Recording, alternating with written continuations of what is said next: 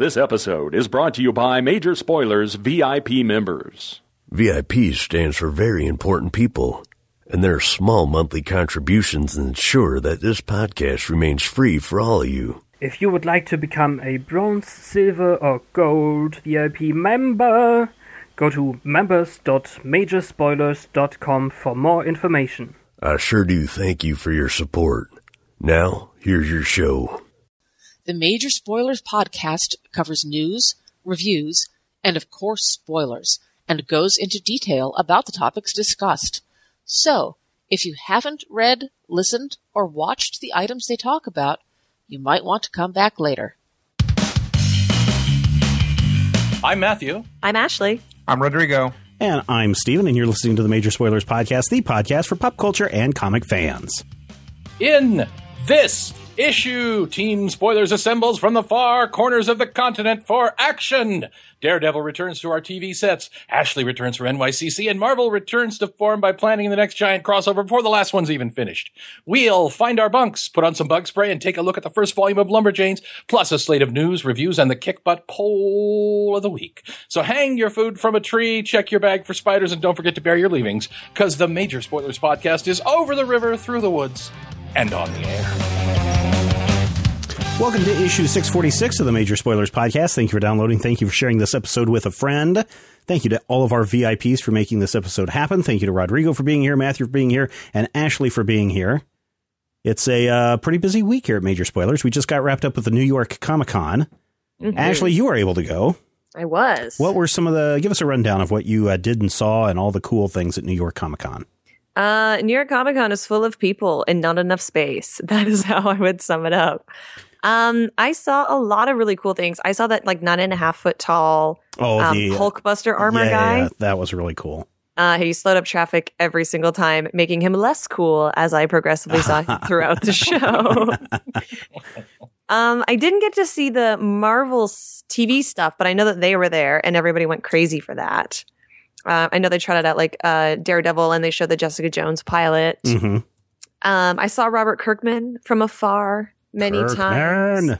we had giant cubes to like sign his stuff. Wow.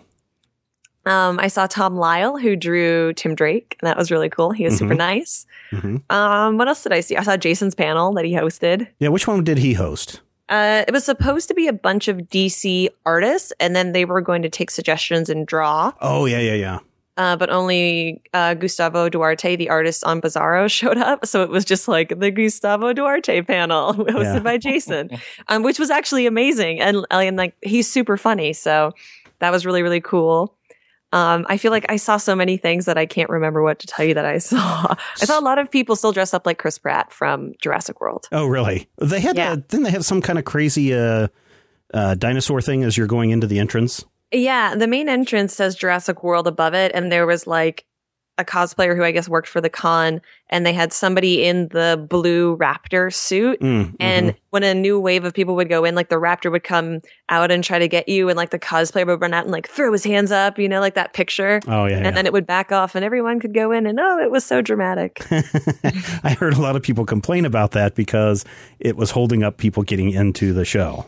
Yeah, because it's right in the middle of the main Yeah. entrance, and like Javits uh, Convention Center is a lot of small rooms that they take over, making it difficult to navigate. Mm. So when you're like throwing, when the con is intentionally putting something on top of that, uh, it seems like a, a questionable suggestion. Now, And I, I, go ahead. Sorry.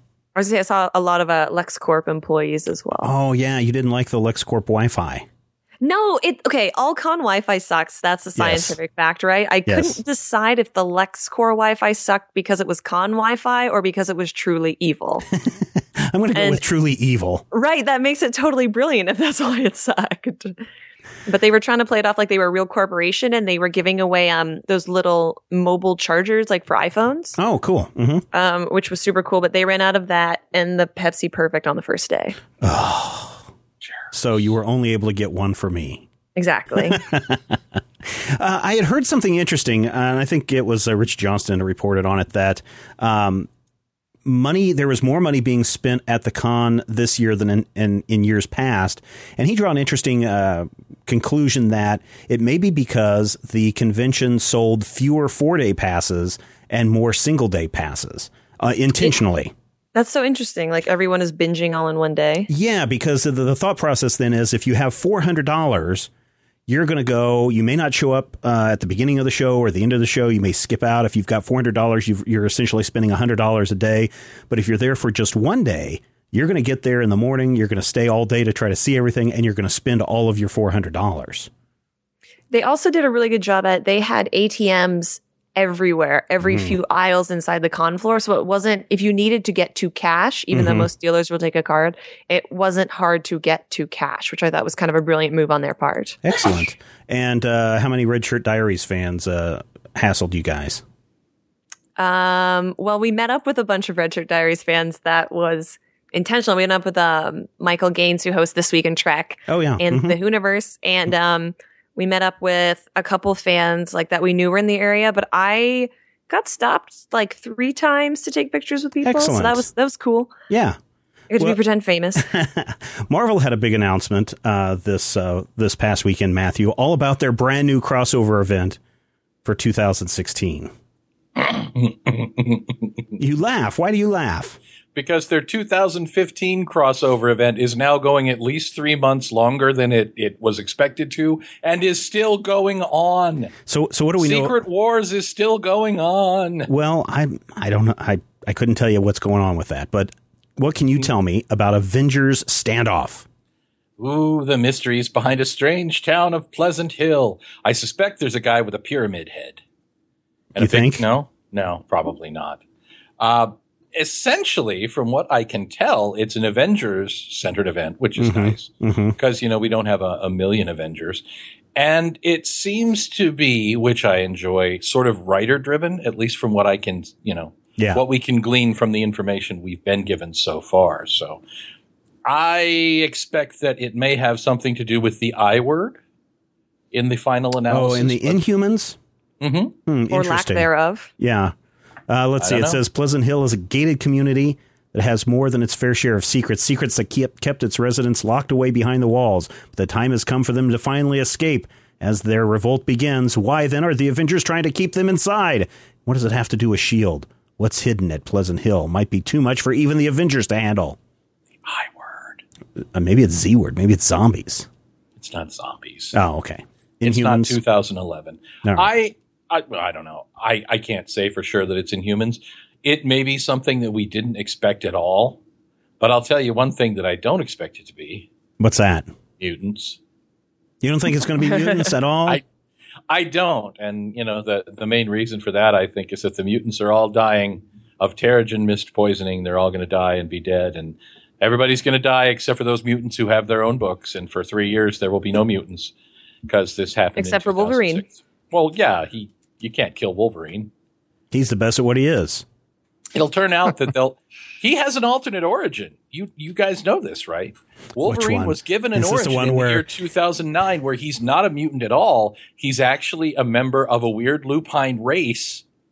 Oh yeah. Uh, and he's not human. And he and all of the other feral types aren't mutants and aren't humans. They're descendants of this weird lupine race. Him and Sabretooth and Wildchild and all those endless variety What of about. X twenty three? Well, X23 is a clone of Wolverine, so theoretically she would share his genetic material. Hmm. I see. But she's an improper clone, which I, I don't what know. does how that mean? Hen- hence the gender swap. What's, Right. an, what's an improper clone? They Well, only you know they how only like half copied all of them. Has Oh. an X chromosome and a Y chromosome. Yeah. X23 doesn't have a Y chromosome. So They is didn't. uh, they didn't read the the handwriting correctly, and the Y looked like an X. so is is Superboy is uh, Superboy a uh, one of these improper clones because he's a mix between uh, Kryptonian and Lex beauti- Luthor? He's Superman the is beautiful technically a love, love child, child. of Superman and Lex Luthor. Yeah, Yeah, weird. I. Well, it could be worse. No, I, I just finished watching again the uh, Young Justice series this past weekend. Both So uh, both season. It is so good, The and funniest especially joke in that series is is the Superboy birthday joke, where she's Yeah. like, "How old are you? Six. Six- I mean, twenty one. uh, it just it's so well done. And then the whole second season, which is all about Blue Beetle and the Reach, I thought was really good as well. But uh, back to Assault on Pleasant Hill, Rodrigo. Any thoughts on this? This is written by Nick Spencer, who does uh, Morning Glories Ooh, and Ant Man. and Ant Man. Yes. Should be in Um, I haven't I haven't really seen much on it. Um, I haven't really been paying too much attention to the Marvel side recently. Okay. Well, there you go. Uh, this Got- is supposed to kick off. It doesn't say what month. Oh, it does say March of 2016 is when this arrives. Hopefully, Matthew's Secret Wars will be uh, wrapped up by then. They Once should the- because that's my birthday month and I don't want any more Secret Wars. hey, 2016. Yep. That's a big 75th anniversary year. For who? Cap- Captain America, 1941. Well, it does say it uh, comes out on the. It's supposed to. This is the odd thing, and this is why I was so confused about this when they first started reporting on it. Some of the other sites were reporting on it. They're like tying directly into Captain America's 75th anniversary. It's an Avengers uh, crossover event, and it's like, well, how does that relate to Captain America? Except that he was the leader of the Avengers. How about they have a, a Captain America crossover event? Ooh, what Captain if? Captain America is an old dude right now. He doesn't What if? powers. What if Pleasant Hill, that whole uh, pre World War II, post World War II uh, suburb thing, is a place where they've got a bunch of super soldiers, Ooh. and that's how we're going to get young Captain America back. Well, that would be terrible. The Falcon's only been Captain America for like 10 minutes. Yeah, I know. Doesn't his first issue come out this week? Is it this week? Well, his second first issue. His first first issue came out like eight months ago. Oh, yeah, okay. Spider Spider Gwen's third first issue was this week. Man, Iron Man's fifth Invincible uh, number one comes out this week, too. Did you guys get a chance to uh, check out the um, Daredevil um, season two trailer before it got taken down? You may have seen it. At, you didn't see it at the convention, did you? I did. I saw it on my phone at the convention. Oh, okay, okay. I did not. It's interesting because there was a certain other website that had it and they had it under their unlisted videos on YouTube. And then I noticed today that it had been taken down. So somebody obviously wasn't too pleased that everyone else was able to go in and copy the code and, and paste it on their sites. But Copy the code. the thing, Rodrigo, did you get to see it?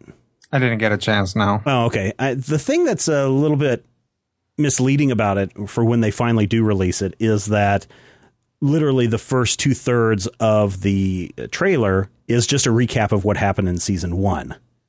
And then it's Previously on Daredevil. es- essentially right. And then it's at the end, they're like Daredevil, and these uh, titles come up, and you're like, oh, that's the end of it. What a rip! And then it comes into this whole thing of of showing little bits and pieces from uh, the new season, including uh, our first look at Punisher and Elektra. And so, uh, if people get to see it, I thought it was pretty interesting. Ashley, do you have any thoughts on it since you you were able to see it? I mean, I think it's cool, but I also think that the um, Marvel Netflix series trailers are doing what movie trailers should do. They they're they're brief and they don't give you much. It's Mhm. enough to be interested in, but they haven't given away huge chunks of the plot. Right. But I think because the Daredevil, the poster where he's got the Punisher symbol behind him, mm-hmm. because that dropped a couple couple weeks ago, a week Yes. ago. Uh-huh. I think it was a smart move to include, you know, the brief Punisher look that we got. Right. I mean, a- everyone's looking forward to it anyway. oh yeah, yeah, yeah. There's this really weird, interesting thing where a night nurse it picks up an X-ray and it's like a human skull, and it's and that's kind of a I don't know if it's supposed to be Frank Castle's skull or whatever, but I th- found that was rather interesting to have that pop up in the middle of that trailer when they're talking about Punisher and Elektra. Could be Hammerhead. Could be. Uh, they also apparently, from what I understand, showed the pilot episode of Jessica Jones at uh, the New York Comic Con. yeah, it's getting really, really good uh, reviews. And Although I've heard that some very unspeakable things from that first issue of Alias Yes. make it onto the screen. Yes, and that's what I've heard too. Is that uh, people are wondering if this is too hard for a Marvel show because they do go into all the horrible things that happen in that uh, Alias series that we reviewed on the show. Really? Yeah, and and but here's the other thing: Daredevil is it? I mean, what rating do you think Daredevil should be, Rodrigo? If if you were to give it a rating, I'd probably rate it R or TV Y seventeen. I don't know what are they okay, no, no, I mean that's fine. So you think that? I mean, obviously, it's targeted towards more mature audiences, and it's not something that an eight year old should probably plop his butt down and try to to make his way through. Matthew, what about what about uh, Jessica Jones? What I mean, if you were to make a uh, TV show out of this on a non regulated network that is Netflix, how would you approach that show? Would you approach it with what rating in mind?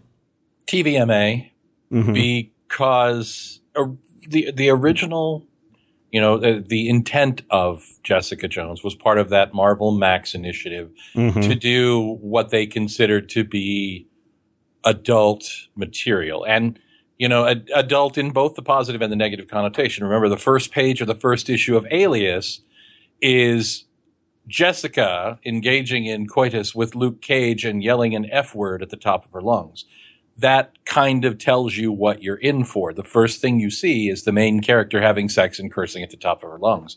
And I think that really, it's since you've got it on your Netflix, and since you have the ability to say, you know, this is this is either unrated or we're going to rate this, and you make the decision. We're not necessarily going to put on a broadcast channel where standards and practices can tear it apart. I think that TVMA is the way to go on Jessica Jones. Yeah. But then the problem becomes when you roll it into Luke Cage and you roll it into Defenders, you probably do have to pull that back to maybe a TV 14 or whatever the equivalent of an R rating would be.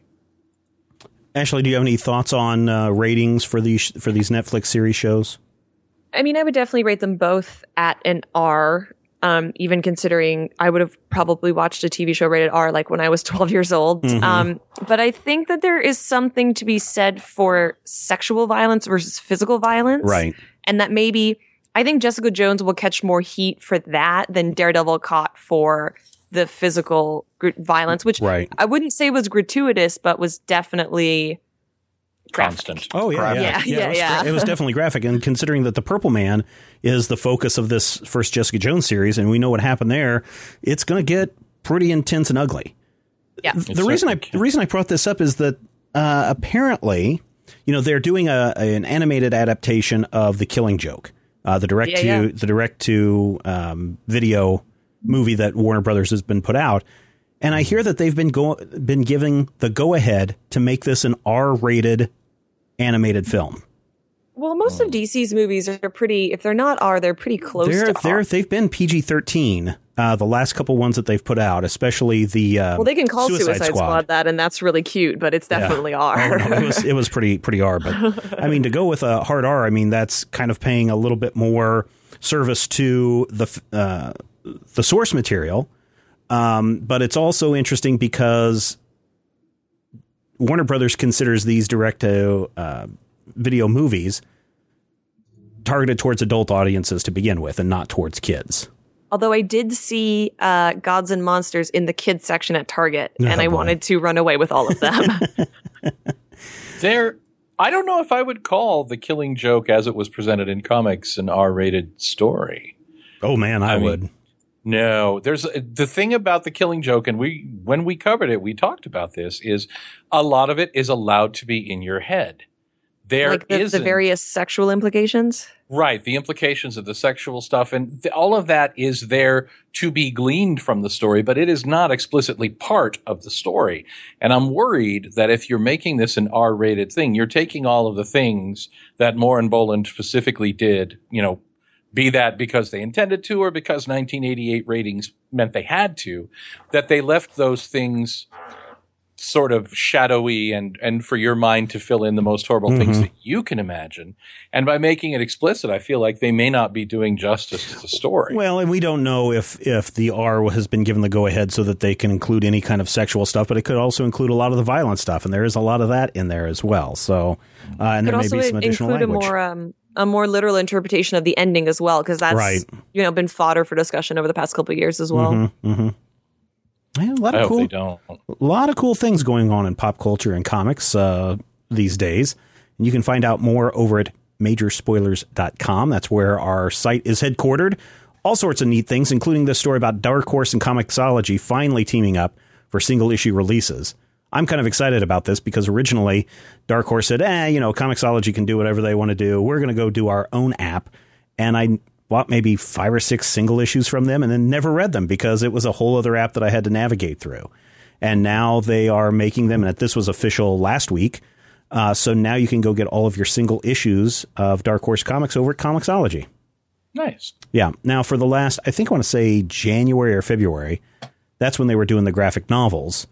Um, but now it's single issues as well. So people can go check those out on Wednesday And like I said, you can find uh, these stories and more over at majorspoilers.com. You can also find our amazon.com link.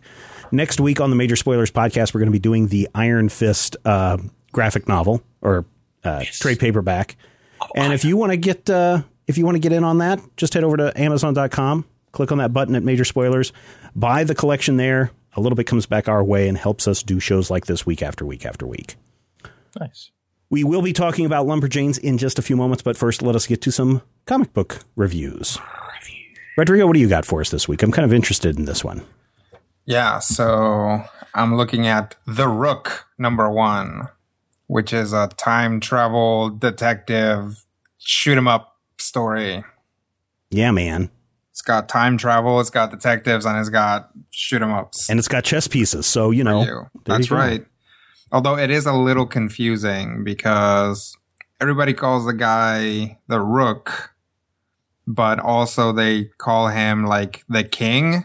Mm. It's like, well, that's a that's a different piece. Mhm. Now, is this a like- continuation of the Warren series, The Rook? It from the is. 70s? It is. It's supposed to be, and that's that's the thing is I'm not familiar with the old series, um, but this is explicitly supposed to be a return of this character. Now, if they are revamping it for a new generation, or, Yay! or if they're um, just doing a straight continuation or anything, I couldn't tell you. Um, but I'll I'll describe the the tone and stuff, and, and you guys can you guys that have read it before can decide for yourselves. So me. Oh. Yes. Uh, or any listeners also. We do uh, put this podcast out as well. Wait, people listen to this show? I guess so. I should stop interrupting you then. All right. So, uh, yeah, there's this awesome time traveler guy known as the Rook, and he um, is facing off against some of his greatest enemies, all of which have uh, kind of hilarious superhero names, like and, and like supervillainy names, like Doctor Destructo and that sort of thing. Not the actual, you know what I mean. Um, so uh, he travels back and they're like chasing after him and he goes back to um 2015 so i guess technically it already is a revamp because some of his origins are tied up with 2015 which i'm guessing the original series was not um so uh things kind of go down. Some people meet their own past selves and it all gets pretty freaky times and there's a lot of mysteries involved. Um, some people die, some people that are, uh, you would imagine not supposed to be dead on the first issue ri- die right away. It's uh, pretty interesting in that sense. Uh, it's, it's interesting to see where they're going. It's time travel shenanigans. So, you know, it's like at any point, a character dying doesn't necessarily mean anything. A character being stranded somewhere doesn't necessarily mean anything specifically, but it's, it gives you that secondary, um, joy of watching a time travel story, right? Of seeing the writer paint himself into a corner and then seeing if they're going to be able to get out of it, right? They can and remember a trash can. Right in any sort of satisfying way. You know any given doctor who story that involves a lot of time travel right? For example you're like oh man how are they going to get themselves out of this one? And half the time you're like well they sure cheated that. That was not satisfying.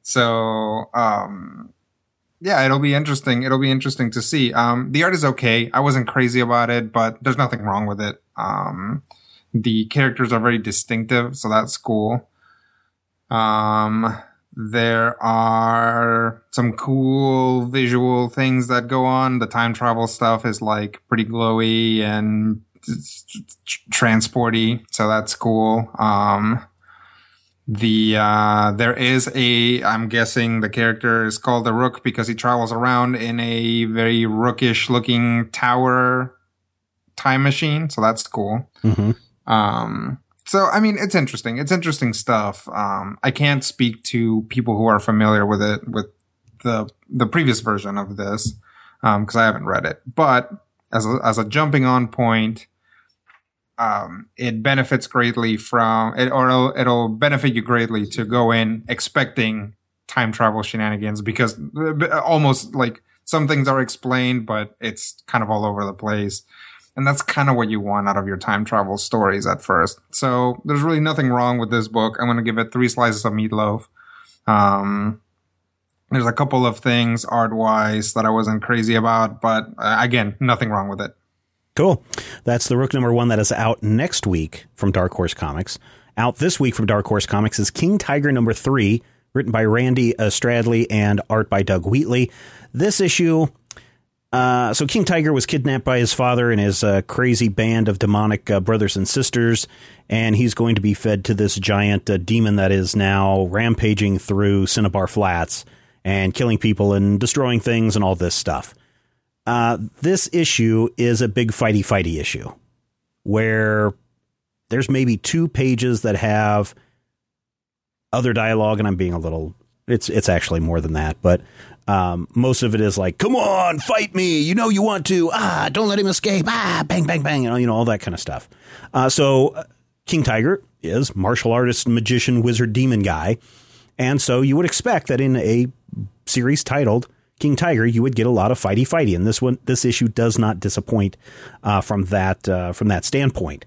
That being said, there's not a lot of uh, story progression.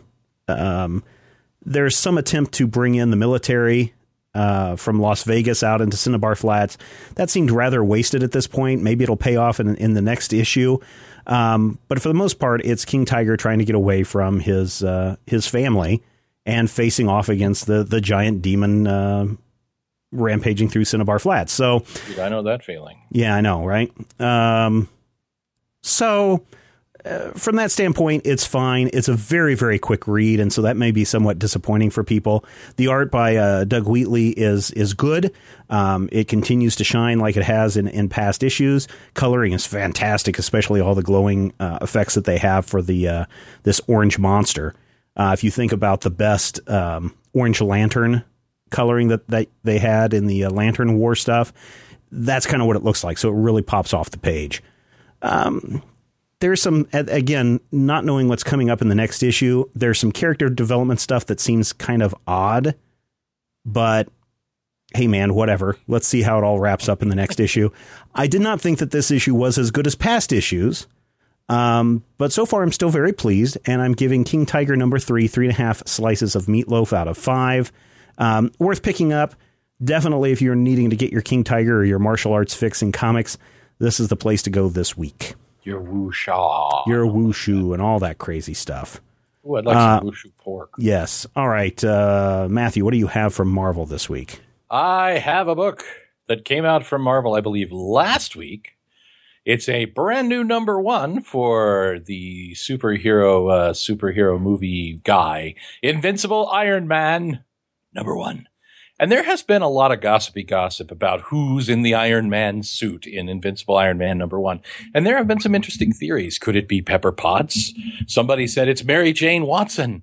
People are like, well, that clearly can't be Tony Stark because it's not Tony Stark's usual profile. And this Iron Man suit looks all sleek and feminine. And I'm like, yeah, totally. That's the kind of assumption you can make about an armored person. So in this issue, number one, it is the first Brian Michael Bendis written issue of Iron Man.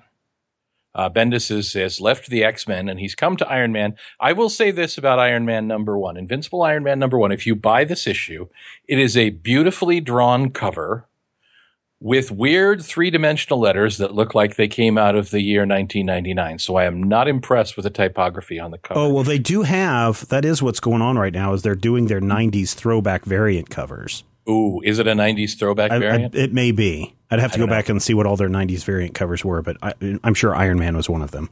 This issue is drawn by David Marquez, and I know I know the name, but I can't remember from where. But it looks fabulous. I mean, really, really impressive. We start out with a mysterious man bringing a mysterious pulp fiction briefcase to a mysterious shadowy person and the whole thing is just beautifully put together. It's very cinematic. He walks down the alley. He sees the person.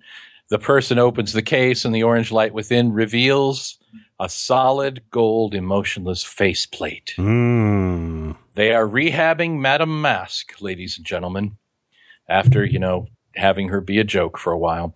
And then we get to the well, Tony she's been Stark. In, she's been in Hawkeye. Yep. Yeah, that's true. But eh, the last place I remember seeing her was in that Hood limited series where they really kind of just ruined her for me, at least for a while. But it is nice to see her being threatening, and she is super threatening in this issue. And then we find Tony Stark working in his Tony Stark lab. And it is a very Bendis setup. It's Tony Stark, an internal monologue. And if you know Brian Michael Bendis dialogue, you know what I'm talking about. He's thinking to himself about, I sure am Iron Man, and what kind of Iron Man am I going to be today, and how am I going to do what I do, what I do. But it really works. He has the, it, I, I think of it as the Robert Downey Jr. Iron Man dialogue down. This feels like something you could hear Robert Downey saying, especially, you know, the really, really sarcastic post apocalypse Robert Downey Jr. from Iron Man 3. And we find out, of course, that the new armor is the newest of the new armor, and it's awesome, apparently. And it is Tony Stark in the suit. I'm going to spoiler that for you right now because I Dun dun dun. Spoiler Not- alert. yeah, I'm not going to really. Look at the podcast name.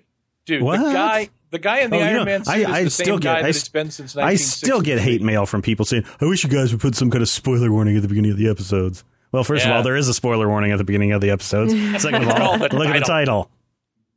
Okay, so spoilers. The new Iron Man armor is another attempt to do modular armor, and it is described as armor that can change shape and color scheme based on mission stats. And what that means is every artist can do what they want.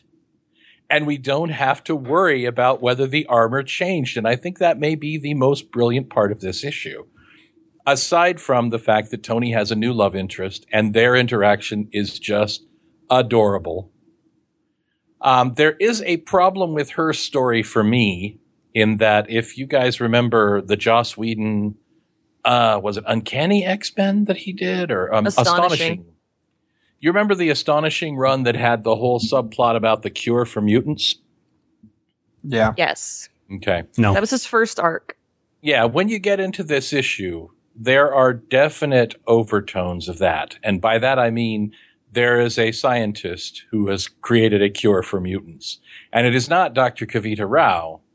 It is a different doctor. But Dr. in Johnny this issue, Fever.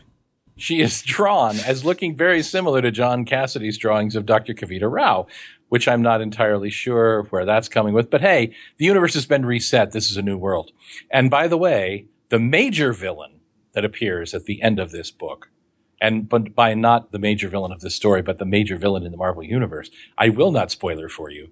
But a major villain makes a reappearance in an incredibly surprising way at the end of this issue. So whatever happens at the end of Secret War, Z, does Ooh. seem to have some when when we get to that in five months, does seem to have something Interesting. So. This is what I was afraid of, though. If if what you're saying, if I'm understanding what you're saying, is because they were so committed to getting all these new s- issues out, so they actually had something on the on the racks. Mhm. They're actually spoiling the end of their own big event. They're not spoiling what happens at the end of Secret Wars. They are tipping their hand as to the placement of certain major players of the Marvel Universe post Secret Wars. Now, I will say this the character in question, whom I will not name, is a character of such scope that there is no way that he and or she would ever have been off the table for long. So it's not like they're, you know, ruining the fact that, I don't know, they myrtleized Maggot or something. This is something that all it really does is show us the layout of the chessboard at the end of Secret Wars, not the moves that it took to get there. okay. So I'll give them that. And I will say that it's it's an interaction that I'm kind of interested in. I want to see this character and Tony Stark working together. There's no Pepper Potts in this issue, which bothers me, but Tony has created a new AI who is totally not Jarvis, who is actually a snarky woman with red hair. Jocasta? Hmm, could be. Jocasta had a big silvery head. No, I think that whatever happened to Pepper Potts, he's actually created his new AI to remind him of Pepper Potts. I don't know.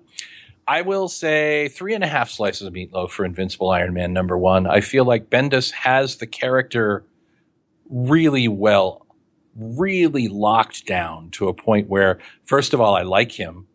and he works within the framework of Bendis dialogue, Bendis delivery. We'll see in the coming issues how well he works within Bendis plotting, which can be labyrinthine and drawn out. But all in all, this is a solid restart, and I'm I'm not hating the armor. And they finally did readjust the mask so it doesn't look like a baboon's face anymore. So I'm totally on board for that because I mean he's looked like that for 15 years. Cool. All right. So, uh, how many slices did you give that one, Matthew? 3.5 out of 5 slices of meatloaf for Invincible Iron Man number one from Marvel Comics out last week. There you go. Now, Ashley, I am interested in this book because Rosy Press hasn't been around for very long, right? The Rosy Press has been around as long as their Kickstarter was around, Yeah, okay. like six months ago. Yeah. Okay. Cool. So, what have you got for us from them? I have Fresh Romance number five. Uh, Rosy Press is a company that is created to publish fresh romance, I guess, among other things. Uh, like I said, this was a Kickstarter book. I donated to it, but you can find all the issues either through their website in any format you want or on Comixology. So it's not hard to get. And it's basically a throwback to the classic, um, teen magazine romance comics. So Yeah. there's a little opening letter. There's three stories in it that are ongoing and one of them wraps up this issue and there's an advice column and then there's like a, a process like a how to how we did this comic look at how neat it is uh, which which i actually think is the most interesting part of their articles because you get to see everybody's individual style and how Yeah, they that's cool. color flatting and that's the part that i really like but uh, this is written by Sarah Kuhn, Kate Leth, and Sarah Vaughn. The artists, uh, the pencilers are Ariel with an in- impronounceable last name. I'm really sorry, Ariel. Uh, Sarah Winifred C- Searle and uh, Sally Jane Thomas. I can read really well tonight. Um, and there's three different stories. There's one called School Spirit, and that's the first one. It's always the first one in these. Um, it's kind of your typical high school drama, except there's two girls who want to be nice girlfriends together, and they're popular girls, so they don't think that that's okay. And then they have um, a friend who's also a girl who's a witch, and then she's always trying to help them, and that's caused a lot of drama. And this is kind of the penultimate issue where uh, Justine, who's like the pretty girl, um, nice lesbian character, decides that she's going to come out in front of the whole school and damn if anybody knows that she loves Mally. And then they kiss in the middle of the cafeteria. Somebody posts a picture online and it goes viral. And, and yeah, the story's kind of silly, but it's really, really cute and really, really fun. And I think that, um, if you're enjoying what they're doing, like in the new Archie series, hmm then you can really get behind this story in particular because it's that same like, oh, I'm 16 and the world is ending. Oh, now what am I going to do? Um, and it also has my favorite art of of all the stories. Um, Ruined is a throwback to like the Jane Austen era. And in the previous issue, it was the two characters' wedding nights, and there was like a lot of male nudity in that, which I found kind of surprising because it's generally a pretty like PG 13 book. Yeah.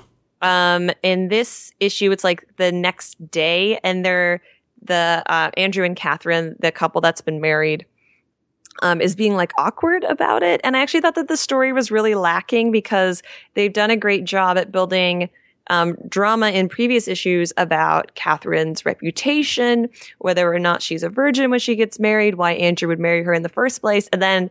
Uh, in this issue, for 10 pages, they're just kind of like moping around talking to their respective confidants, but not taking any action. Um, you know, and I'll go to Hamlet if I want to see people just talking about their feelings and not actually doing anything. hmm hmm Um, and then the final story is called the Ruby Equation, and this story wraps up in this issue. So I, I guess in the next issue there'll be a different story going forward. Um, it is about a girl named Ruby who works at a coffee shop, and she's a supernatural being who her job is to create um, love matches between human characters. And of course, she falls in love with one of the patrons and has to deal with the implications of what that could possibly mean. Um, in the same way as the first story, School Spirit, it's really cute if you can get behind the idea of like a classic romance story that is going to be tropey, but if it's done well, you can still get some enjoyment out of it. hmm Um, I really like fresh romance as an idea. Uh, this was probably because of the weakness of the second story, one of my least favorite issues, but I would still give it like 3.5 out of 5 because I like the throwback quality. I like what it's doing. Um, I like the fact that they have characters who are not all white and not all heteronormative. And every time I read it, it's just a, it's a fun time, and it's a nice break sometimes from the super seriousness of of books like you know Saga or Morning Glories or Right. whatever Cape and Cowl thing that you're reading. And it's the reason why books like Spider Gwen are really fun to read. So, uh, not my favorite issue in the series, but still pretty solid. Three point five slice of meatloaf. All right, cool. Now is uh is this going to be an ongoing series or did they set up their Kickstarter to just do like the the limited 6 issue run?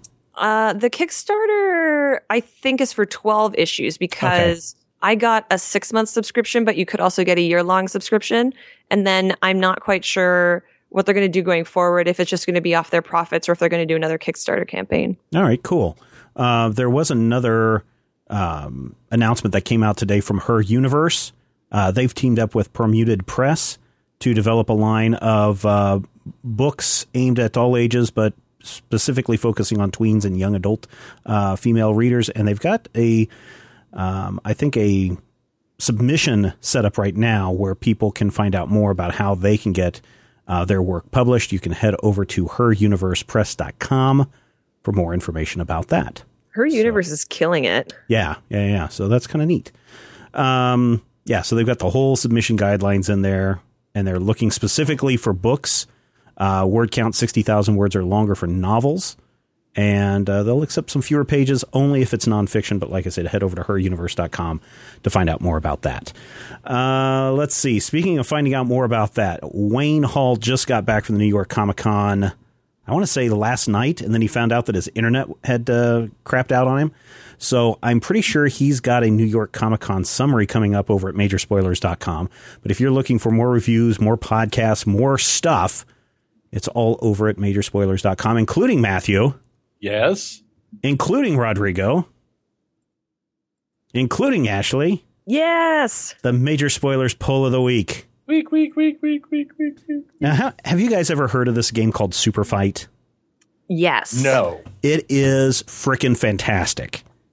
I I I barely saw, you know, I read through what the basically what the gist of the game was and instantly bought the base game and all of the expansions that have come out for it. Is that the one that's uh, published by Skybound? Yes, it is from Skybound. There we uh, go. Skybound Games, um, which is uh, Robert Kirkman's imprint over at Image Comics. But, es- Kirkman! but essentially, think of it as this: Okay. Cards Against Humanities meet the Major Spoilers poll of the week. Love it. So what you do is you draw out a character card. For example, I will pull out a card randomly out of this uh, deck, and I've got a senior citizen bowling team. And then I pull from another deck powers, three powers, and choose one of those that I want to keep. So, for example, uh, explodes if they stop moving. And then I get to draw one more card and add that to the power set. And I create my character. Senior citizen bowling team explodes if they stop moving and armed with chains with a chainsaw. And then your opponent does the exact same thing. And so you they create their card and then you sit there with everyone else at the table and you uh, basically give an argument of why you think your character would win, and then everyone around the table votes, and whoever is the winner gets to move on to the next round, and then the next player gets to create their card and go up against uh, the player, etc. Uh, the the winner of the previous round. So I thought, why don't we do this for the major spoilers poll of the week this week, or for maybe the next couple of weeks? We'll see how it is. So this week we have a giraffe that shoots blinding light from its hand and is armored with a super glue fire hose taking on a 10 story tall disembodied head that can stretch like rubber. Rodrigo, who's going to win in this fight? Well, um, I mean, this is this is just a, a, a classic matchup. Not directly, but the tropes are there. I mean, we've seen this uh, kind of fight repeated throughout the ages, right? It's like Gilgamesh and his glue gun versus that giant head. You know that sort of thing. It's you know it's it's it's classic. Um, Darmok and Jalad at giant giraffe cable. basically, I, I believe it was lights. I believe it was Descartes that said giant rubber head, therefore something. In any case, um, I would say, given given uh, the information that I have, which is just two run-on sentences, um, I would definitely, I would definitely give it uh, to the giraffe just because it has like a larger arsenal. I think you know the uh, giant disembodied head. You know, sure, the classic adage of rubber versus glue would Right. put an would give it an advantage, but the giraffe's got other things going for it. One of which is being a giraffe. I don't know. Giraffes are pretty resourceful animals altogether. I mean, you know, you don't ever see a giraffe locked out of its car. So uh, I, I would I would go with the giraffe on this one. Matthew, what about you? Well, this is actually a difficult one because, as Rodrigo mentioned, there is the case of Rubber v. Glue 1954. But then there's also a couple of important things that you have to look at. First, what we're looking at is a giraffe with hands. So that right there, something's up. That's some Island of Dr. Moreau stuff right there. The super glue fire hose. Now, if you said a glue gun, I'm thinking paste pot Pete, or if you're thinking like a, a glue sort of bomb or a glue trap, this is a fire hose, which implies lots and lots of super glue being delivered at a high velocity. And then you have to take into account the toxicity of cyanoacrylate adhesives. It's not just a glue effect. It's going to basically fume you out of the room, especially if you're looking at the really strong cyanoacrylates are very powerful on porous materials such as rubber. So if you got a fire hose shooting that glue, you're essentially going to encase the rubber head. And by the way, all rubber heads throw fish. But if you're going to encase the rubber head in that cyanoacrylate glue, you're going to neutralize its one ability. It has the ability to stretch. You've frozen it in basically a crystal of super glue, a, a coffin, if you will. It's toast, even if it is 10 stories, which is roughly 100 feet tall. We're talking about a giraffe. So you figure the giraffe is probably 20 feet tall, plus hands. It is very important that I mention once again the hands. You blind it with your blinding light, right? And then you shoot it and you encase it. So I'm going to go with the giraffe that shoots blinding light from its hands and has no concept of how subjunctive clauses actually work. Hey man, it's just as the cards come out. That's how you got to. That's how you got to spell it out. Ashley, what have you got? Well, only one of these things is a cute animal that I once saw lick a squirrel at the zoo. So Oh, I'm giant disembodied head. Way to go! I'm gonna say Yeah, this yeah. is either- Following me around? this is either going to be a cute story or a great story. I'm terrified already. so I mean I have to give it to the giraffe. Like all the all the other amenities that come with the giraffe, I'm sold on the fact that it's a giraffe. Well, unlike you guys who think giraffes are really cool and really neat and really cute and cuddly, uh, giraffes can't be trusted. They are It's not like cheating. they're owls. they are cheating Don't you talk bad about owls. m- mothers and fathers. And just because I know giraffes are evil, the giraffe is going to win in the fight. Because he's going to cheat any chance he gets. So there are four votes for giraffe that shoots blinding light from hands and is armed with a super glue fire hose. Uh, from us, the 10 story tall disembodied head that can stretch like rubber uh, is the loser. But Is this is just our input. literally and figuratively. This is just our input. Matthew, everybody else has to vote in this major spoilers poll of the week. And how has everyone voted so far? 62 votes in the bag right now. Some very, very harsh words being exchanged about the possibility of ungulates with secondary primate lifting tensile hand thingies. But more importantly, 72%, 73% agree with us. It's all about the giraffe. Uh, 27% are still making the case for the disembodied head that can stretch like rubber. I'm trying to find somebody. Oh, yeah, here's uh, Tazul. Tazul. He says the disembodied head wins because giraffes can't bend their hooves to bring up the light beams uh, to bear, making them not much uh, other than underlights. And, you know, if you've seen a giraffe cruise down the street, 100 foot tall giraffe with underlights on, you know what a hazard that is. Uh, number two, I'm rubber, you're glue, bounce off me, sticks to you, blah, blah, blah. That spells out the rest. Uh, so there, there's one person who's, uh, who's in the giant rubber head. A lot camp. of the arguments in the comments are banking the case for the big rubber head. Well, Yeah, I mean, a lot of makes people are like, giraffes don't have hands, man. They're also not 100 feet tall. And last But- time I saw a giant rubber head was on Matthew. This giraffe has hands by definition. It says Yes. a giraffe that has hands because Yes. it shoots light from the hands. This is some mutant giraffe. I would ima- I would question imagine it would be an uh, hundred foot tall anthropomorphized giraffe. or is going it around an going- actual giraffe with an additional pair of limbs. That is have even more at the end. terrifying, right? Right. To where it's, It's- walking on all fours and then right up on the shoulders before it goes into that long Yes. neck. It's got a couple of extra hands, like And a not weird just, like wrestler. not just maybe- extra arms like Sylvester Stallone pumped Dwayne the Rock Johnson arms, just coming out of its little giraffe shoulders. Maybe maybe it's like a centaur giraffe. Like A, s- a it's got- centauraph? Yeah, it's got uh, a camelo centaur, if you will. It's got um, you know, a giraffe body, then a human torso with beefy arms and a glue gun, and then a giraffe head. Giraffe neck and head. Oh my god, that's What's uh, since this comes out of Skybound? What's Kirkman's uh, T Rex uh, superhero guy that has the little tiny motorized hands? super dinosaur? Super dinosaur. There you go. Yep. Clearly, it could be a super dinosaur situation, or Could be, could you know be. what it could be? What if it's a telekinetic giraffe and its hands are just being manipulated with its giant giraffe brain? Or Well, what if the just- hand is on it on the end of its giant long tongue? Oh, that's even more disturbing. Well, They I mean, go, since it up to eight shoots out, since Oh. it shoots out blinding light anyway, they could just be light hands. It could just, you know, have kind of like Green Lantern-y hands that shoot light out of them. Oh yeah, of like pure what, photonic energy. what? What's the uh, Green Lantern? It's a s- it's a solid light projection manifestation or whatever. Yeah. Uh, There's Green a- there's a- is what there's an like orange lantern one.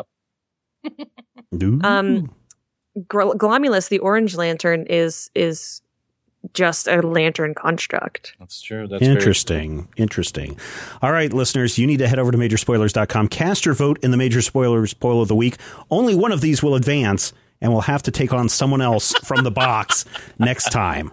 Now, again, Vistapa. Vistapa is coming at me on the Twitter. He's he's doing an end run and coming at me on the Twitter to explain to me that giraffes don't have hands. Oh man, this is going to get vicious. This is going to get rough. so beyond the base deck, which is only 35 bucks, and there's a lot of cards, and you can play a long time on this. They have a bunch of expansions for this. There's Super Fight the Red deck, which is R rated stuff, like adult oriented stuff, and the expansion decks are only about 15 bucks a piece. There is the Orange deck, which, if I remember correctly, is um, nerdy, nerdy uh, themes. Then you have the Purple deck, which is all Has about David Tennant in it. Yes, the purple deck. Uh, these are the scenario decks. So you put the characters into a situation and who's going to survive that scenario, which is also interesting. That's like a Fifty Shades of Grey kind of thing. Then there is the uh, the pink deck, which is the anime deck. Uh, the blue deck, which is the let's see, oh, uh, more Looks like a locations. location. yeah, Yeah. location deck, and then the green deck, which is the uh, G-rated deck, the all ages friendly fight deck. Thank you for that because I. uh, we played well i mean i've read some of the cards you know that the base deck isn't um isn't like cards against humanity in that it makes you a horrible person Stop it! But I played one game. yes and He uh, came all the way from Germany, and all he's wanted was one game. well there you go you made some listeners wish come true and listeners if you want to pick up super fight uh, click on that Amazon button over at majorspoilers.com and you can order them. And again, a little bit comes back our way. Again, I bought this just based on the description of the of the uh, base set alone. We played this here a couple of weeks ago, just real quick in between a couple of uh, other games that we were playing on a Munchkinland recording night, and everybody who played it just was rolling over how much fun this is. So we'll have another character or two pop up in this uh, fight round in upcoming major spoilers poll of the weeks. Polls of the week. Or polls poll of of the the week. Yeah, there you go. Polls of the week. Well, you know, we don't want to get anybody mad at us. Uh, let's see. Oh, let us talk about our sponsor this week. Our sponsor this week, once again, tweakedaudio.com. You can find all sorts of cool headphones, both in the ear and over the ear, over at tweakedaudio.com. And best of all, when you check out, enter the code MAJOR, M A J O R, MAJOR at checkout for 33% off the, the price. Hey man, Christmas is just around the, the corner. Other holidays just around the corner. I'm surprised that our Walmart does not already have Christmas decorations out at the uh, 1st of October. Do not wait till the last minute. Go to tweakedaudio.com, use the checkout code MAJOR, and cross uh, 10 or 12 people off your Christmas list right there. Uh, Lumberjanes. Yay. Lumberjane. Lumberjanes. Love this series since it first came out. Ashley, how about we have you uh, give us a rundown of Beware the Kitten Holy trade paperback, the first volume of the Lumberjanes from Boombox. What what's it all about? Since I reviewed every issue when Since it came out every on, issue. The, Yeah, on yeah. the Major Spoilers website. And I think Matthew and I also talked about it on at least one major Yeah, spoilers we episode, did- but it wasn't. one. I don't think it was Yeah, in you, s- you stole it from me. oh, was it? Oh well, sorry. You did it on Dueling Review. Oh, there you go. I'm sorry. Don't think of it as stealing. Just think of it as being faster. I call it being King Tigered. Hey, Oh, yeah, you're right. It's fair's fair. fair is fair. So there's a camp called Lumberjanes, which is an awful lot like Girl Scout camp, except a little bit more neglectful and a little bit more crazy. and it's run by a crazy lady named Rosie who wields an axe. There are five individual girls who belong to this one lumberjane cabin, and they are the craziest, most talented of them all.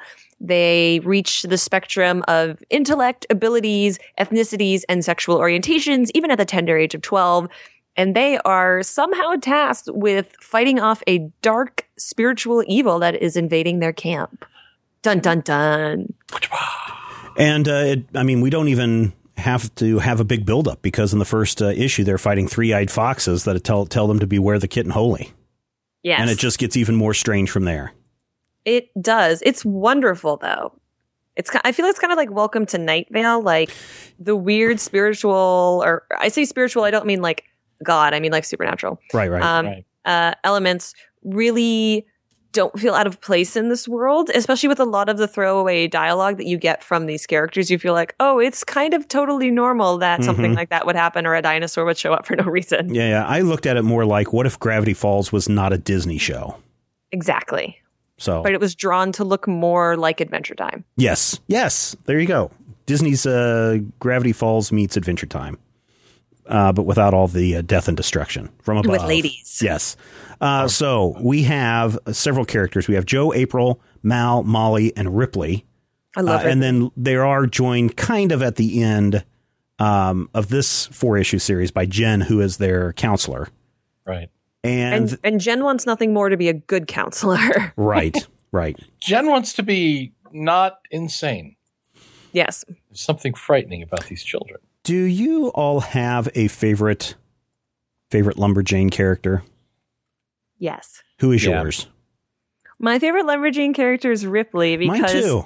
she's like really dumb but really earnest and uh, she'll do she'll be the first one who will um just throw herself recklessly into danger like Mhm. she's she's i guess maybe dumb isn't the right word but she's very literal like everything that's happening right now right in front of her is the most important thing um but she's totally willing to sacrifice herself to make sure that she deals with the scary thing and nobody else has to hmm Yeah. and she has the best one liners Oh, sh- her hers are the best. Just like when she's attacking and she's just like jumping out of the trees and uh, and getting ready to to biff them, and then it, it's just Biff? it, it, yeah, biff, baff, boof, poff.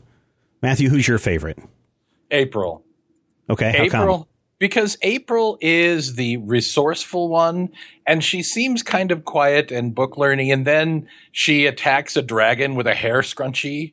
Yes. And she's when the they, strongest yeah, she well, it's all about leverage. She Right. arm wrestles a stone statue to uh, well, actually, not not just a stalemate. She rips his frickin' arm off and then goes bye. Yeah. I love her. She she kind of reminds me of my own kid, which is terrifying. Um, and that that may be the main reason that I I look at her because she does this thing where she'll be sitting and sitting and sitting, and the others will be like, "Oh my god, what do we do?" And she's like, "Hey, I got an idea." Right. Right. And then the other, well, Rodrigo, who's your who's your favorite character? Uh, mine's probably Jo. How come? She's just got all the knowledge. She just got it all figured out from the beginning, man. hmm And she's probably, is she probably the oldest one. She's the tallest Yeah. I think they're all about the same age. She's the one who looks kind of like a, a leadership presence because she's the tallest, though. mm-hmm. Yeah. I what I like about this, and, and unfortunately, and this is probably my biggest complaint about this first volume, is we don't get a complete story. This is only four issues, so what we end up with is we end up with the wolves attacking, and as they're all being chased away, uh, they're given this warning about beware the the kitten uh, holy, and then they go down a river rafting and they get attacked by a sea serpent, and they uh, then um, find this uh, tunnel underground where they have to discover the secret tower and find something there.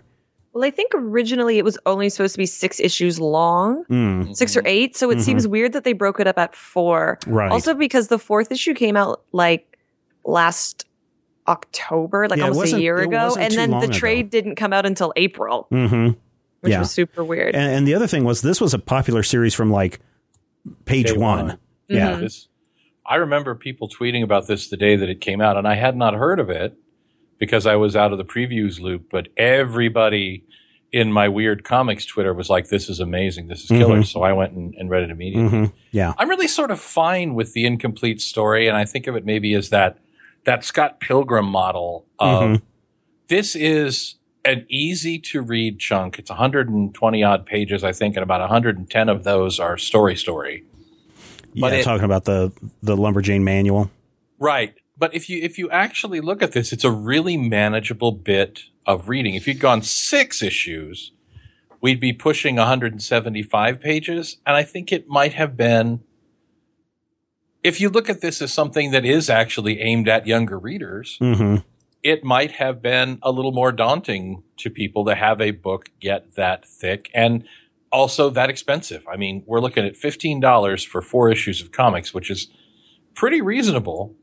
This is, I mean, this is a size and, and amount of reading that I would be perfectly fine handing to my 11 year old. Rodrigo, why do you think this this series came out of the gate being so popular and has has really captured a lot of people's attention? Uh, I think there's a few reasons. Um, first off, it does have a very positive um, kind of, um, I guess, not message necessarily, but a very positive attitude about everything, right? It's a comic about girls going out, exploring, having fun, being friends. You know, there's like nothing that is necessarily there's nothing dark and tortured about this comic. You know, mm-hmm. there's there's darkness, but it's interesting. There are mysteries and there's all that stuff, but it's not what we've been seeing in a lot of comics for a long time, which is, you know, solo tortured protagonists trying to, you know, put their life back together or something like that Right. you can there's plenty of mystery and there's plenty interesting uh, the other thing is that um, kind of the individual creators had a following already Mhm. yes. um, so um, i know uh, her what's her name noelle stevenson is that her name yes. She had a webcomic. Right. She had a web comic for a long time, which is also available now in, uh, you know, to buy in individual issues or in a trade or something. Um, so, and these characters, she designed them, um, or her and her writers and the other writers designed them. So they look like her style. So people that were already into her style made an easy transition from, you know, Nimona into Lumberjanes. hmm hmm Uh, Ashley, do you want to add anything on to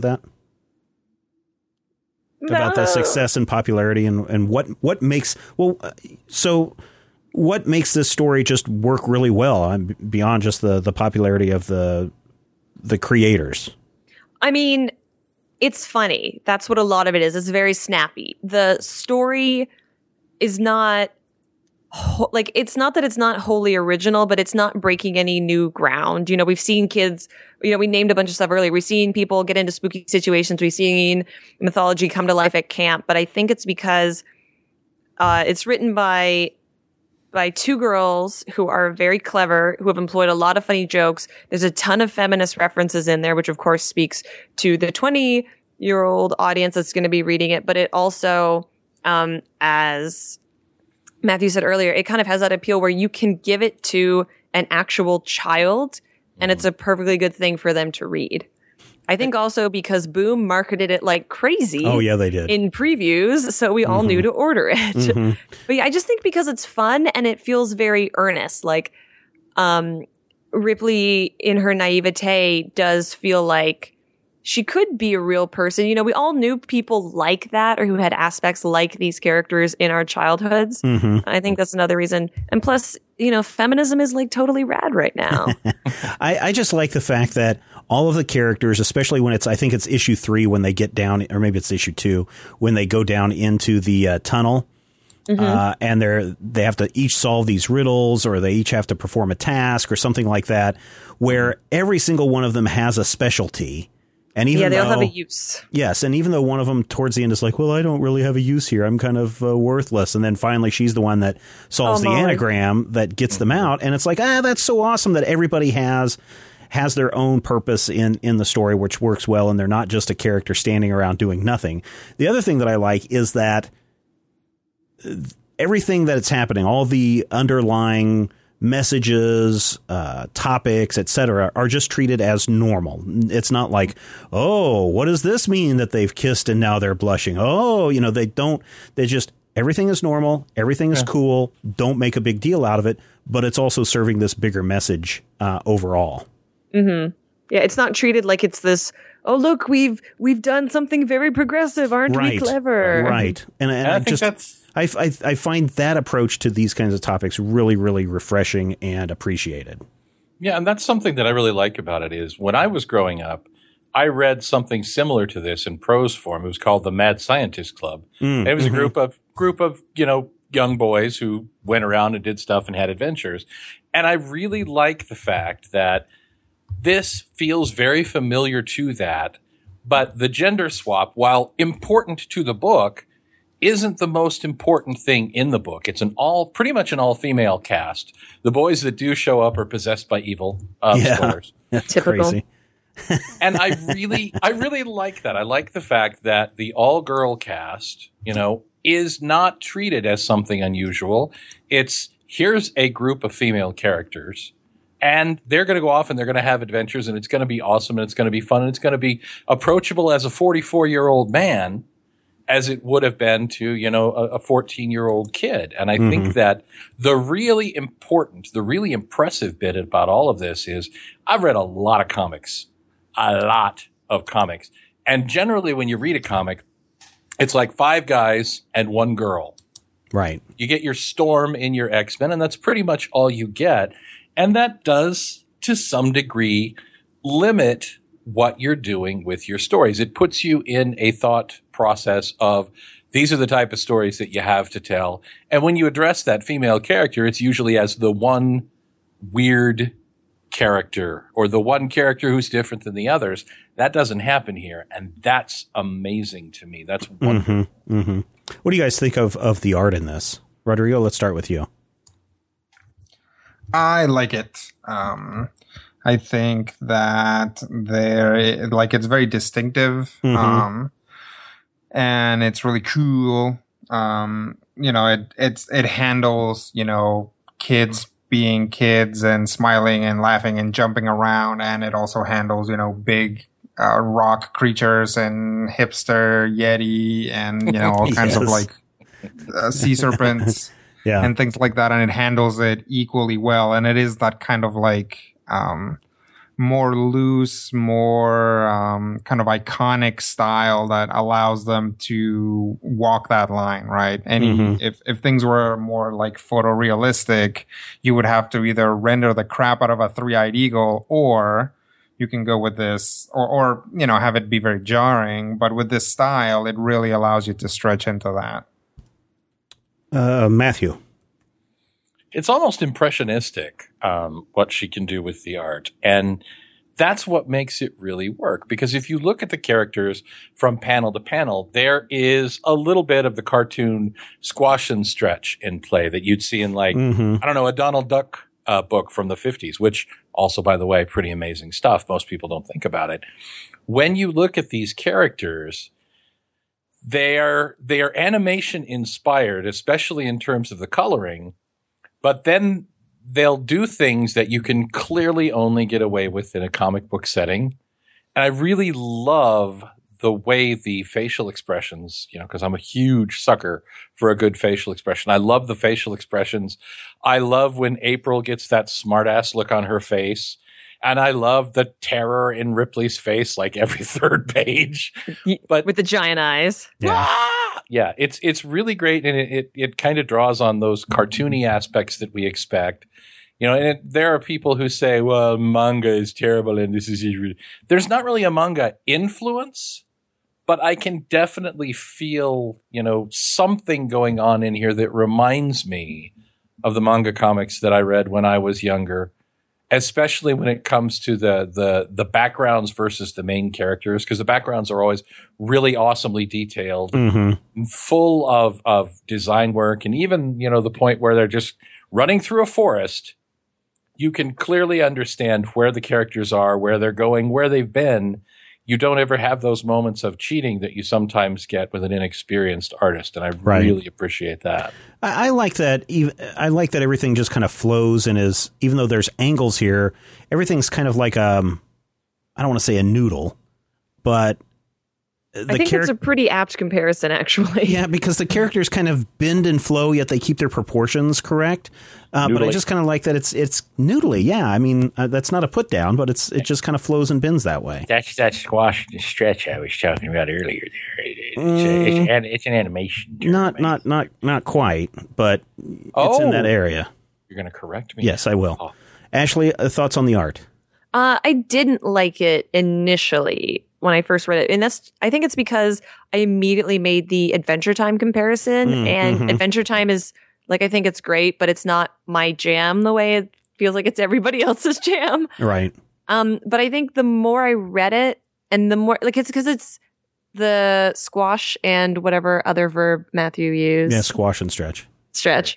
Um, I think Brooke Allen employs it very cleverly. hmm And so I, I really came to like it. And I think impressionistic is a really, really great way to describe it because it's telling you so much more than the characters dealing with whatever drama they are in that moment. hmm Uh, it keys you into like a lot of their emotional state, which again, when you're dealing with younger characters, you're dealing with kids who are as verbose as these uh, girls are. I think it it feeds the storytelling more than anything.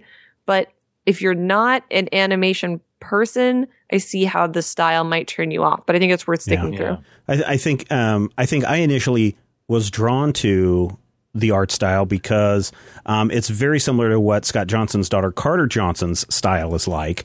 And if you look at like the Zach on film uh, stuff that she had done in the past, or even the dueling review art that she's done for us, I see a lot of similarities between the art here and, and what she does. So I, I get a kick out of it that way. Um, what would you guys? Uh, what didn't you like about this this book, Matthew?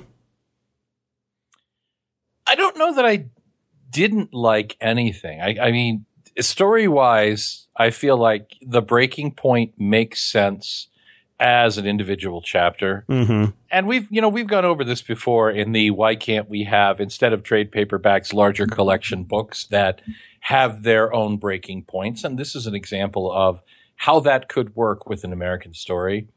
I think maybe the only thing that I didn't like, and you know, it's a minor complaint, is we we talk about that Jim Shooter storytelling device where everybody walks on panel and introduces himself Mhm. or herself, and there are points in in uh, issue two and three of this collection where I have to remember who's Mal and who's Molly Right. and I have to, you know, remind myself because, you know, some characters, you get the impression of who they are, you understand who they are, and you're like, wait, was that Ashley or was that Rodrigo talking? You have that moment of Does that happen often? No, that never More happens. often than you'd think. I guess. I was making fun of Stephen for calling us all Rodrigo, but that's neither here nor there. I, there are moments in the story, and part of that is my comprehension and maybe the speed at which I read it the first time. But I think that that's actually a minor complaint. I feel like each one of these issues stands on their own, and together they stand as a very strong chapter for me. Good. Rodrigo? It. Oh no, no, no. I meant the other Rodrigo. Oh, No. Well, Girl Rodrigo. No. Go, go ahead, Rodrigo. Canadian Rodrigo. Rodrigo. Yes, Canadian Rodrigo. I believe that's actually Rodrigo A. No, Rodrigo, go ahead. Um, it weirds me out that April is the only human being with eyeballs. Fair You're enough. right. That's so true, though. Oh my god, she is. And like, and they're huge too. Like she has giant eyes. Yeah, and she's it's got like, big Disney princess eyes. and this is like it's so weird because she's the only one and i don't know if later on they're gonna have an explanation maybe she's a space alien um i don't know but it's super weird it's really weird to have one character that breaks the Mhm. the kind of like the the the the schematics of everything else because like specifically these are kind of pointy elbowed pointy finger long like kind of soft like lines dotty eye people everybody is and then you have like this one person who looks like she stumbled in from a different cartoon Well, but, But uh, I, she also has superhuman strength. well, to I me, she's if this is also a- a to me she's also the princess for us. type.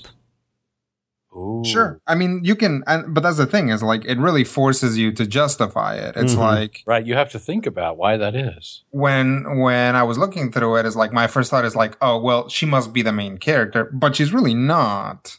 Right. Like She basically I guess. everybody everybody gets a little bit of time. You know, even in these four issues, everybody gets some time. It's not about her. Um, so it's just super weird to me, just so weird that she's the only human that has who's you know you can see her I don't know sclera. She's a alien. Wait man. until wait until her third eye opens. Um, Ashley, what what what uh, kind of is there anything here that turns you off or that you would like to see done differently? Um, I guess the only thing that I would say is that it, it reads very quickly Mm-hmm. because there's not a lot of words on the page. They're not terribly verbose until there's inevitably the point where they have to explain what's going on to some other character in the penultimate issue. They've done it in both arcs now. Right. And the, the penultimate issue is always very wordy. Um, not necessarily a problem for this trade, but it, I mean, it's a trade you could probably read in an hour if you wanted to. Mm-hmm. Yeah. Um, and that's, I guess that's my complaint is there's not enough of it. I want more comics. So My name's these- Ashley. I'm a millennial. I want This, everything now. the series is up to I think issue 18 as of this week. Yes. Really? And it's so popular, 20th Century Fox is actually developing a live action uh, version of this of this book of this series, which kind of concerns me. I guess. Nimona as well. Why is Yeah, that? Her, Well- it's uh, her other comic. yeah. The the reason why it concerns me is I think this is actually a story that would work better as an animated movie. Mm. just because I- of the I unique agree. art style. And when you try to say, oh, you know, who should we cast to play uh, Ripley or who should we cast to play Mal? I mean, Um, Ashley Robinson. Ashley Victoria Robinson, yes. Uh, you know, th- that one's an obvious one. But, you know, I think, I don't know, it just, it, I just would, I think I'd rather see this as a, Yeah. as an animated movie. I would be worried, and mark my words as of now, if they do a live action adaptation, they're going to age them up. Yeah, they'll all be 16. 16 so that all of the 16, smooching is okay. Well, and also so that they can cast 24 year olds. Yep. But I, I, Oh, so like Candice Patton as Jen. yeah. Yeah. I'm sure. Okay. Well, here's my thing. I think that any adaptation of this is going to disappoint you if you're really into this book. Hmm because I I think that part of the appeal of this book is the fact that it's a comic and it's told effectively and very artistically within the framework and the fabric of comics. It's like when they made that Watchmen movie and they made the huge change to the the climactic moments of the film because it no longer worked when you took it out of that frame by frame with a gutter in between panel progression you're going to get something entirely different, whether it's a Lumberjanes animated series or a Lumberjanes live action series from an adaptation. And I think that I would be disappointed if they didn't look right. Yeah. And by right, I mean you cannot get human beings who look like these girls. Right, because, exactly. Again, this is not this Yeah, is not a doesn't- doesn't work that photorealistic way. style. Yeah. And if you cast a bunch of 20 year olds, you know, if you cast Jennifer Lawrence equivalents as these supposedly teenage girls, I think it's going to change the nature of the work. It's going to change the nature of the book, and it's You're going to take away a lot of the innocence. yeah.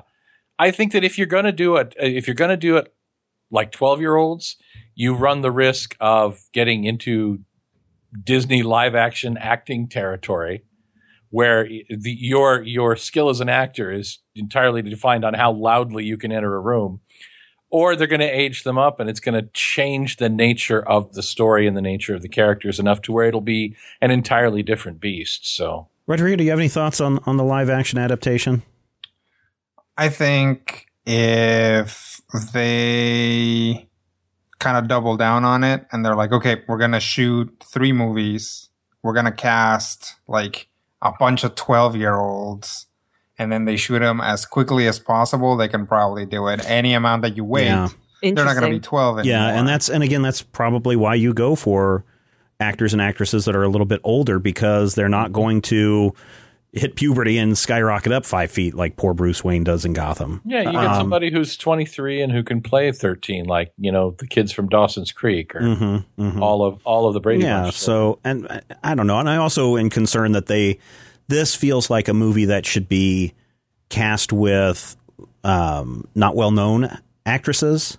Mhm. and I have a feeling it's like this would be a great Selena Gomez vehicle. That's what I'm. That's what I'm concerned well, about. and then I, I also have concerns about the ability of Hollywood as we know it to translate these themes and characters without changing everything to Mhm. fit the, the you know the archetypical boxes that you see from female characters in Hollywood movies, basically. And here's the other kind of issue that I have. Uh, the the Wrap reports that the comic will be adapted by Will uh, Widger or Weiger, I really thought you were going to say Wil Wheaton for a I'm gonna minute. be like, No, no, no. that, I- that would be interesting. but I'm I'm somewhat disappointed that in a case like this, that the comic creators aren't given that first crack at doing a draft of this. I mean, Excuse me. Yeah, but you can. Here's the thing about that because everyone freaked out about the fact that a man was going to be adapting this. yeah, If that had been important to Noelle Stevenson and, and uh, the creators, Mhm. you can put that in your contract. yeah, that's true. So, you know, they let that go either because they didn't know or because they were pressured into it. But they had the opportunity to stand up for that and they Mhm. didn't. hmm Interesting. I don't necessarily know that I would be worried about a man writing the treatment. I think I would be worried about someone entrenched in Hollywood and the expectations of a Hollywood movie writing the treatment. Well, I guess- I think that's where your misogyny is going to come Sure. from if it's going to Mm. come from anywhere. Well, my concern isn't that it's a man doing it; it's that you know the creators. I kind of wish they would have like at least Yeah. said, "Hey, how about you guys take a first pass at this, and then if it needs to be cleaned up or if we need to do a rewrite, we But can they're hire not somebody else to do people. that." They're Well, that's not true movie too. I don't know if you've listened to our other podcast. And that's Stephen. two It's drafts instead of one. Film, um, where uh, the the moderator, his name is Stephen too. He re- he repeatedly tells Oh, I know. us, Yeah, you want to find the You best know- person for the job. it's about it's about money. It's about what you know, and it's about being able to work within that Hollywood framework. You should really talk to that other Stephen because he knows his stuff, brother. Yeah, it probably also says "bite me" a lot to the uh, the, to He that one guy that runs his There's mouth a off Matthew too long. on that show who's Yeah. a total butt face. Yep, yep. To him, So here's here's the good news. Here's the good news, everybody. As we wrap it up, um, uh, Boom Studios has just announced that Lumberjanes, uh, the Max Edition, will uh, it's a hardcover volume that's coming out. It will collect all eight issues of uh, of the series, uh, which was supposed to be the initial first run, and the price isn't too bad. It's going to be I think thirty nine ninety five.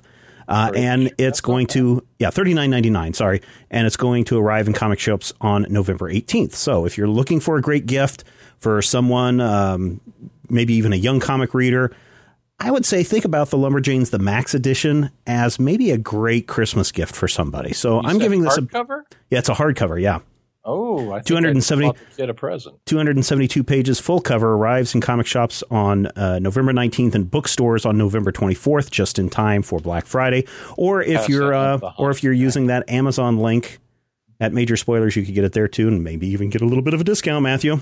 Um What? Yep. So uh, good news there. And so I'm giving Lumberjanes a thumbs up, and I say uh, it's highly recommended from me. Rodrigo.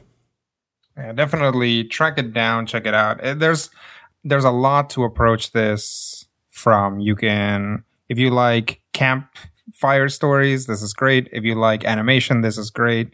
Um, if you uh, cry for the days when it wasn't all about just punching people super hard in comics. This is great too. And Matthew. Well, I don't know if I missed the days where people were punching super hard, but I love the fact that this book has a a story and I'm not like a story that says, "Hey, you know what happened behind the scenes of Avengers number 357," but an actual story that unfolds in a way that's natural. It has a great set of characters, some of them archetypical, some of them not, which is wonderful. And I love the fact, you know, the, the head of the camp has an axe and does some sort of weird taxidermy in her office. So I'm all on board with a weird book with an interesting cast and a really cool story. And uh, last but not least, Ashley, your thoughts on this on this series? I think it's great. I think it's super cute. I think it speaks well to the treatment of women, which is something that we're all supposed to be working toward. And um, yeah, I think go pick it up. Excellent. Rodrigo, where can people find you? Um, I am at Fearsome Critter on Twitter. All right. And Matthew? I am at Mighty King Cobra and occasionally at the McDonald's at 17th and Gage in Topeka. Okay. And uh, Ashley? I am at Ashley V Robinson. And she doesn't go to McDonald's. Also, don't I forget. can. I have them on a diet. there you go. Also, don't forget to check out Ashley's uh, other podcast that she does with Jason Inman called uh, The uh, Geek History Lesson and the very popular web series, The uh, Red Shirt Diaries. All of which can be found on majorspoilers.com. Yep, they're all there. And thank you, listeners, for being a part of the Major Spoilers experience. We love each and every one of you. Yes, even you. Uh, we're going to be back next week to take a look at the Iron Fist Epic Collection, The Fury of Iron Fist. Why? Because we know that you love comics. We do too. We'll talk with you next time. If I had the X-ray vision of a Superman, I could save a few bucks and stand around and read through the covers of the comics on the stand. But although every other page would be backwards, I suppose I could still read the evens and the odds. Well, I don't know. Guess I haven't thought this all the way through. Plus, as soon as the comic book store guy knew, they kicked my butt out on the corner. What a major spoiler! What a major spoiler! I think about a better way, if I was hulking green or gray, I could just bust through that brick wall, take their comic books away. But then the little meat would deal with all the tanks and bombs and guns. Have you ever tried to read a series with all that going on? Guess I need to rethink this plan. How would I back and board my comics with such huge hands? Guess I already told ya. What a major spoiler! What a major spoiler! Yeah, yeah, yeah! What a major spoiler! What a major spoiler! If I'm Stark Raven rich like a man of iron, I might not be surprised to find that I might actually have the heart cold to follow an entire storyline. Would I really even need to read up on all those escapades? I mean, who needs such distractions when your sister's such a babe? But the downside is such a beast.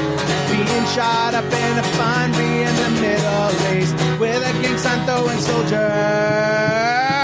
What a major spoiler! What a major spoiler! Yeah, yeah, yeah! What a major spoiler! Whoa, whoa, whoa, whoa! What a major spoiler! This podcast is copyright 2015 by Major Spoilers Entertainment, LLC.